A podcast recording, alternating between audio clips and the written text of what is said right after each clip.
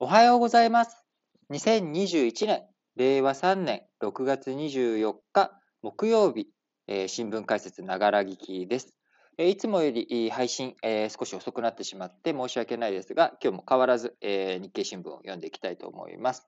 まず最初の話題、えー丸1としまして、日本の財政予算30兆円停滞、えーこちらの内容について、えー触れていきたいと思いますが、日経新聞一面にですね、コロナ予算、えー30兆円停滞ということで、GDP の7%消化、えーアメリカの13%に見送りと、見劣りというふうに出ております。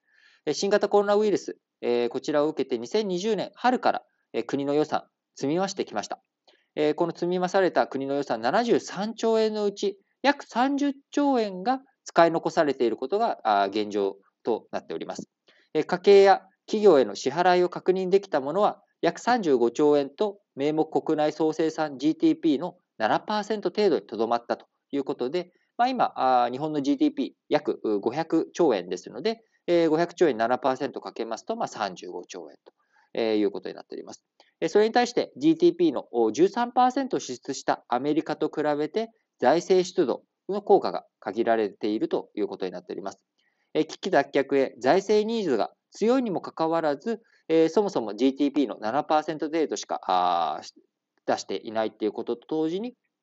予算枠の、えー4割使い残す、3兆円、30兆円ね、えー使い残す異例の事態となっております。え日本のコロナ対応、機能不全ぶりを映し出しているということになっているわけですけれども、あのアメリカね、13%支出した、GDP の13%支出した、えそれに対して日本は7%程度だと。予算という意味では、もともとアメリカと同規模を用意しているんですけれども、まだそのうちの4割程度が使われていない、そんな内容になっているわけです。日本、いろんなところへですね、当然、財源として、予算組んで、これしっかりと使っていきましょうというものはやったんですけれども、例えば、1人10万円の特別定額給付金、これはもうほぼほぼ全部予算通り使っていると。いうことになるんですが、例えば GoTo トラベル、GoTo イート、GoTo イベントっていうこの消費活性化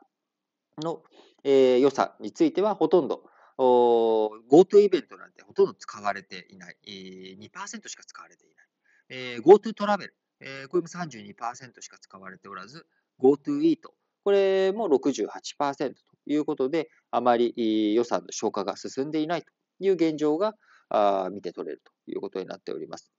えー今回ね、脱炭素関連の投資やデジタル化の推進、人材教育など、えーコロナの終わった後の戦略分野、えー成長戦略を、えー押し上げていく、成長を押し上げていく、えーそういった財政資金ニーズ、こちら大きいにもかかわらずですね、えー予算の規模を大きく見せるために、枠の確保ありきで政策の中身が置き去りになっており、えー結局予算が使われていない。えー予算が使われていないということは、えーその分野に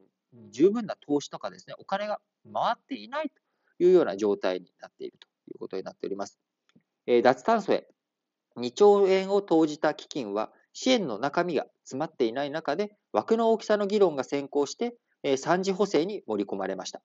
え経済産業省がこの脱炭素関連の基金の支援対象となる分野を公表したのはこの4月に入ってからで、ようやく企業の公募が始まった段階です。ということは当然ね、えー何に使うか、えー決まって、えー決まったとしても、え誰にどういうふうに出すんですか、えーそういった対象の企業さんはこういう企業です。えー応募してください。で、応募があされて初めて予算を使うということになるわけですからね。まだ全然、あのー支援、えーお金使う方向に進んでいないということで、脱炭素基金、2兆円の財源、確保したんだけれども、進捗率、予算の執行進捗率0%ということになっているわけです。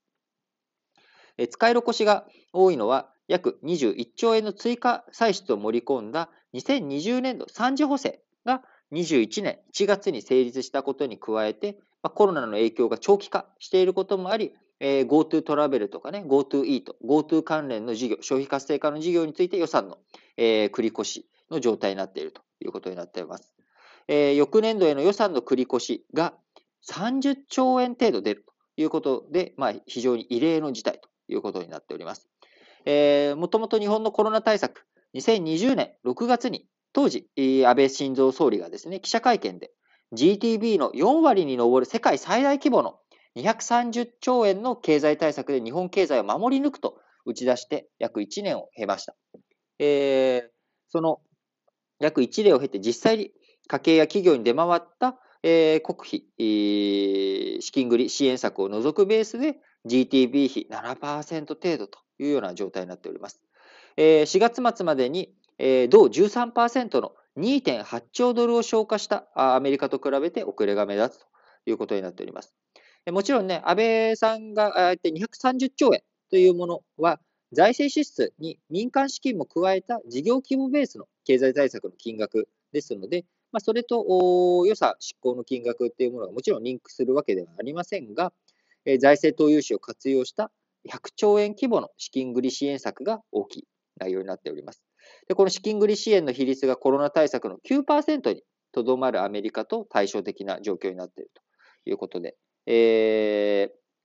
ー、日本のコロナ予算、停滞、家見ということになっております。えー、1人10万円の給付金など、緊急要した家計支援策は予算の9割強がすでに支払われるなど、執行が進んでいるというような状況になっております。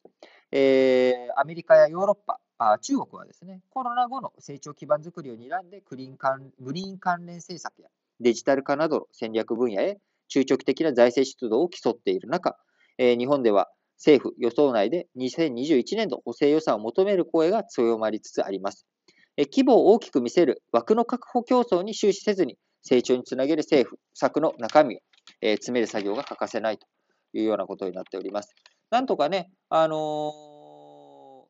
ワクチン接種、ようやく、あのー、こう、100万人、えー、100万人 ?100 万回か。えー、1日100万回を、えー、14日にですね、101万回というような数字が出てきて、接種2回完了したっていう人が1000万人を超え、高齢者1回終わってるよっていう方はね、5割迫るというような状況になってきております。えー、ぼちぼちと64歳以下の方もですね、あのー、こう接種開始されているというような状況になっておりますので、まあ、あの粛々とワクチン、え進んでいき、ワクチン進んでいくとともに経済再起動に向かって予算を、えしっかりと使っていくっていうようなね、まあ、こういった形で進んでもらえればいいなと思っておりますが、えー、予算使い残し関連についてですね、あの、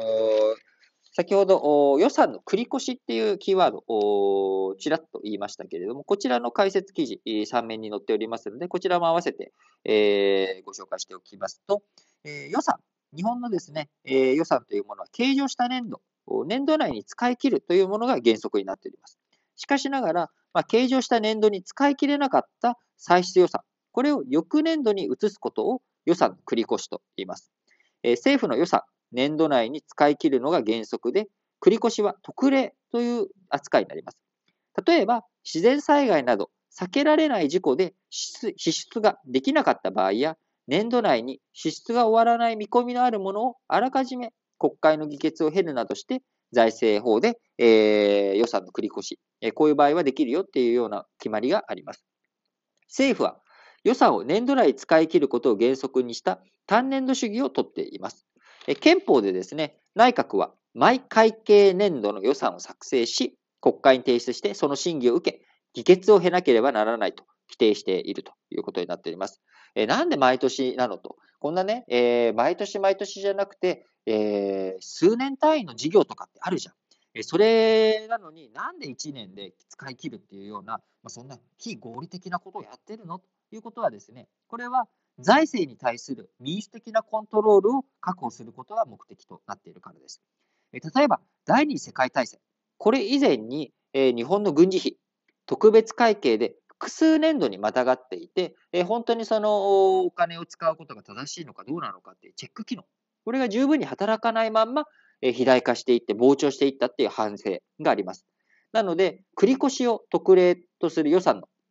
単年度主義には、批判が根強いものの、えー、しっかりとチェックをさせるっていう意味ではですね、毎年毎年、こう毎年、はい、いくら使えますか？はい、使い切りましたね。OK ですね。OK、どうなるかっていう、こういうふうに、えー、チェックすることっていうものが大切なんだよということをやっています。ただ一方、あのやっぱり単年度主義になってしまうと、いや、余らせるぐらいだったら使い切っちゃえっていう、えー、当初見込みは例えば100億円使うってなったんだけど、まあこれ50億円ぐらいで結果済んじゃったよね。でも、50億円じゃあ、繰り越し翌年度にできないから、それだったら今年使っちゃえっていうことで、無駄な支出が、えー、済んでしまうというようなこととか、あるいは研究開発とかね、中長期の資金の確保を目的とする予算。えー、こちらについては、まあ、基金っていうような形にして、えー、弾力的に運用する仕組みも増やしているということにはなりますが、えー、このあたりについても、え憲法改正、え議論を進めていく中で、しっかりと考えていく必要がある分野なんだろうなと